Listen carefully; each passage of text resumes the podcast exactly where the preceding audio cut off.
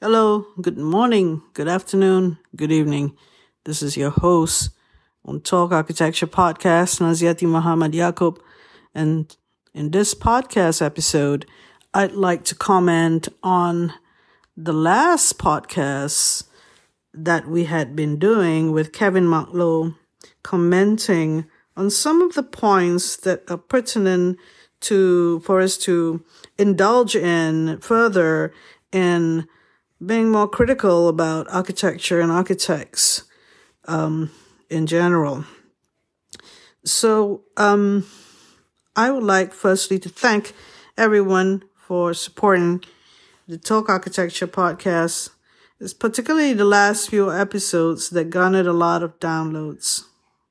Now, going into this commentary that I'd like to have today, earlier on in episode, uh, part one of my interview with Kevin Matlow, he suggested that only 2% of those who went through architecture school will eventually be able to own a company or lead a company, and that what will be the other 98% be doing, but it doesn't mean that you have to be uh, a de- designer architect um, you know doing stuff in that level of expectations to to be a leader. And true leaders can come up come out from any other any other role in architecture industry. Uh, eventually kevin marklow would talk about you can be a really good the best project manager or the best design developer or the best site supervisor, whatever it may be. Um, and you can be a true leader in any, any role uh, that you take, um, in your career. So, but I, I'd like to have the first comment of the day, um, from these podcast sessions with Kevin Marklow on stylistics, on copy and paste, on what is happening out there and how students of architecture are trained to follow that way of being that conceptual designer. It kept on bothering me or something that I subconsciously think a lot from how one student in the second year told me that she she's not sure she wants to be an architect and she's thinking about being a graphic designer. Now that is quite telling to me because coincidentally what Kevin said about stylistic or styling architecture. And you know, and I know what graphic design is about. Yeah, branding, marketing, and um, basically using communication, a form of communication which is graphics, and making money out of it. And that is bordering on, um, bordering on uh, being an artist, a graphic artist. So, why does someone, a student who's at the age of 20, 21, 20 or 21 years old, who wanted to be an architect and suddenly in the second year think that through all her projects, she's not drawn to the tectonics. She is not, she is not accepting that an architect, uh, or somebody who's going to be an architect is, um, is, uh, supposed to be doing construction or supposed to be very well, um, going on into construction or services or those two to do with the technical parts. Obviously, if you want to be a, the best project manager, you got to understand about time management. You got to understand about uh, what needs to be done first and then second and third and so on. If you're to be um, uh, something to do with construction, you need to to have a process of how to construct things and knowing the different materials. And if you're going, you know, so obviously for her, she feels that that was too much of a burden. And why is it too much of a burden at second year? Now, there could be other uh, things that are um, not making her convinced about what architecture is. Um, for me, as an educator, when I see students wanting to be an architect, like what we know it, you know, someone who is more complete and not just doing graphics, uh, someone who's interested in architecture and all the things that architecture has to do, someone who's interested in de- detail design, yeah, aspects of architecture. It shows in the second year. It already shows in the second year that that student is interested to do part two or be an architect. Of course, different people, different strokes and different ones, and it could be totally um, that they would um, fake it, you know, right after Master of Architecture, just doing stylistics because computer drawings or use of digital architecture is seducing. It can bluff you. It can tell a lie. Um, because the tutors would also encourage students that the tutors can make mistakes. If tutors or lecturers forget what an architect is, and not just half an architect, which is just doing design and doing beautiful drawings and bluffing it, because you can bluff a lot now, you know, details that you could just plonk it in your 1 is to 50 section, 1 to 20 section from somewhere now. It wasn't like before where you have to really work it out, you know, the sections and the detail in, in plan. I always like to look at the plans because sometimes you know when you blow up the plan, it doesn't work and the student's not thinking about how the plan works. So I'd always like to look at plans and, and the architect that I see, the potential architect, the one that is more technically, um, um who has understood technical, um, and, lo- a more logical way of doing things is in the plan and in the section as well but now people can bluff the section as well. And in, and it's no use now in this day and time to just have a look and say, oh, it, it kind of work. But, you know, it need to be tested more and more until it's more detailed. Then you could actually evaluate that the student actually understood. What quality is there in terms of students of architecture in schools of architecture right now? What is permissible? or being given a leeway by the academic. So at different stages, there's a certain amount of rigor that you need to do before you pass on to another stage, second year, third year, fourth year, and fifth year, right? So what happens in the fifth year is what is interesting because that is the pivotal point. Uh, four years before and four years after what happens. You know, what happened in fifth year is not that it's the ending of it all fifth year is a pivot to go to the next four years in being an architect. So when we look at architecture education, we don't look at five years and then whatever happens, you know, part three will take care of itself. It's because the whole attitude from the very beginning of being an architect, not half an architect, is being made, is being molded. And the, the academic or the lecturer has to be hands on with this has to really, um, well, you know, take care of the um, the coaching aspects, the uh, persistence in getting the students to to show again and again their understanding of the logical side of architecture, of the more technical side of architecture, of the detailed design. Now that scares the hell out of students because in second year and third year, you have the bottom line, you have to produce this and that to graduate, especially in the third year. And then, then there is digital architecture. And digital architecture is something that you have to have processes of manual drawings, doing it manually before you go into digital architecture, which is a production drawing actually. But often there is a, a situation in the design process where students delay the design and there's not there's a lack of a messaging or lack of design development. Everybody recognizes it. Most, um, if you ask any academics, this is not a debate. This is something that we all agree. You know, I may have a different stance and somebody has a different stance, you know, in terms of different other things. But this one, we all agree. The design development and the, you know, how they get to one to get to the point where the, the rigor or the you can say this is a end of third year and this is the work that that we are expecting end of third year. So in actual fact we are bluffing ourselves because the why we bluff ourselves because we let things go out of hand before.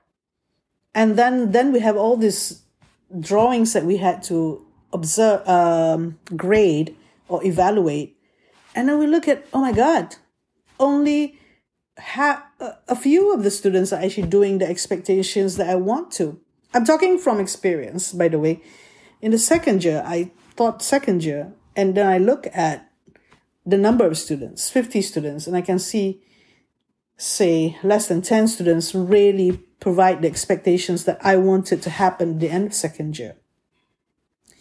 But of course, I won't fail the rest now, the problem, the decision of the university to fail the rest, just say you pass 10 people and the rest of the 40 or 40 odd people will fail, that would be a big hue and cry because the faculty wouldn't allow it.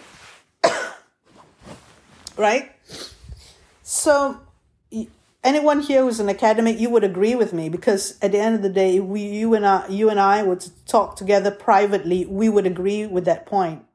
But what we act upon, what we do is that we pass most of the of the students and only the ones that's really, really bad, we fail. Correct? So yeah, I had been in discussions before where I wanted to pass students because the because we accept graphics. Because the rest we accept graphics, why can't we accept graphics from that student we wanted to fail? And that student would probably feel hard done by because they did the graphics. Because it's all about graphic designing, not about architecture. Now, when you really come to it, have you as an academic really actually look at the students' work in terms of, um, in terms of architecture, not just graphic, right? So, so the thing is, we are all in collaboration, all in cahoots with this uh, audacity to pass students and to make the student believe that they can be an architect. That is the root of the problem. When we when we hear when when I'm from my background, I hear what Kevin said. I understand it all. I understood it very well because it's sort of underlined what my concerns were. As a, a former lecturer, I'm no more in lecturing, uh, but uh, this is something this, what I'm doing now with all these podcasts, is trying to put it out there so that those who are now in lecturing would understand. Because it's not an easy debate. If I would if I were to even raise this issue in a department meeting, they will not address it. As as a department, they will not address it because it is a bigger deal. Because the perception is so big a deal. The perception is that we've got to pass all these 50 students or just one or two we're going to retain but we know the quality is bad the quality is up not to scratch.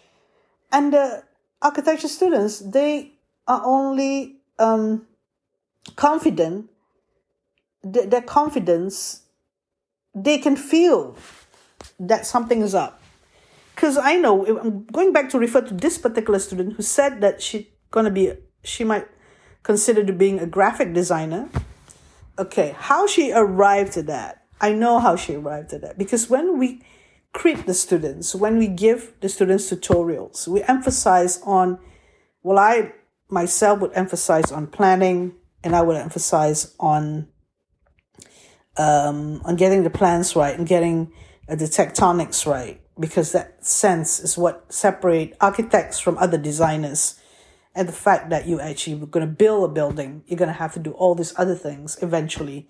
So your sense of understanding what a building is got to be done got to have, be, be have, had by second year.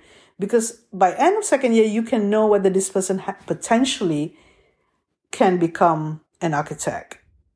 That's how you know. And that was what we usually do previously. There was a certain time when when um, when we we allow digital architecture to be uh, happening in the second year. Students can start doing digital architecture. That this is the problem this is my reasoning this is my debate my argument to anyone out there that I challenge you to not do digital architecture, to accept digital architecture as submission drawing until the end of third year.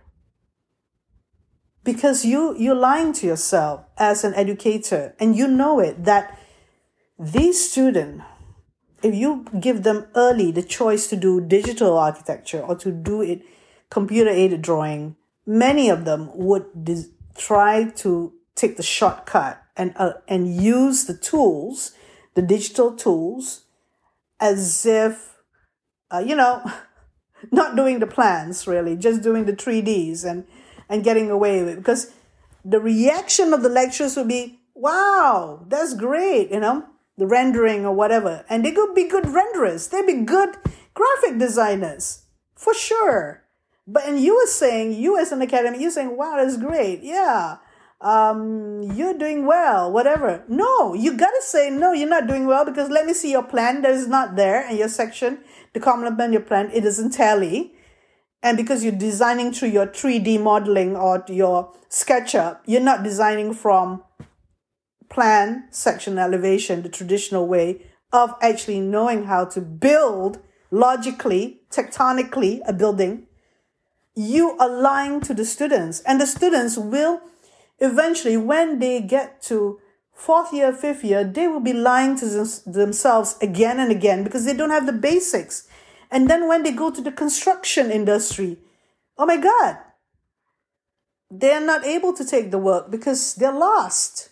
They're not able to com- converse with the civil engineers because they don't have a sense of technicality. So, yes, maybe they learn one or two trick, tricks up the sleeves but we haven't given them all that is needed to be ready to be the whole architect and not half the architect. So that's why I just want to have this commentary done to explain for the what Kevin Martlow meant because uh, we were pushing Kevin Martlow to talk precisely and concisely, but uh, not going deeper into each aspect. So I hope that this commentary helps for everyone to understand with about that issue of the whole architect. What does it mean? And half the architect. And what does it, and I'm explaining, explaining it from an educator point of view. I've had a lot of years on education. I understand exactly what that means. Trying to rectify that in the fifth year. But of course, I was given a chance to go to the second year and I saw that problem again. And I'm giving the example of this particular student telling me, a student that is good in English, that can read a lot, the best example of someone who could have, could read a lot, like what Kevin says. Okay? Someone is good in English, yeah, one. And someone who likes to read book, love books, but we didn't treat her right. We didn't give her the right clues. We didn't give her the right advice. And she said to me, I think I want to be a graphic designer. Now, isn't that evidence enough for you? Right?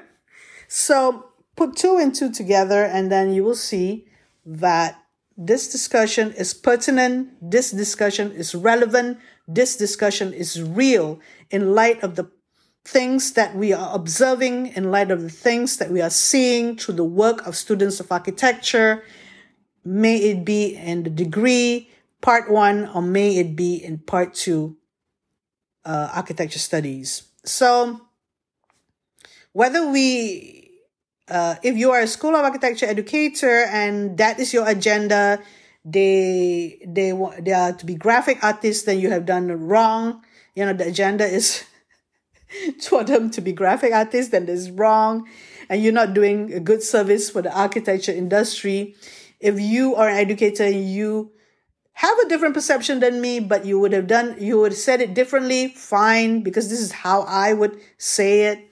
So, um, yeah, we're all in it together. We're all responsible for what's happening to the architecture industry. So thank you very much for listening to this commentary on what has been discussed earlier with regard to our interview with Kevin Martlow, specifically on what is a whole architect and what is a half architect. Thank you very much.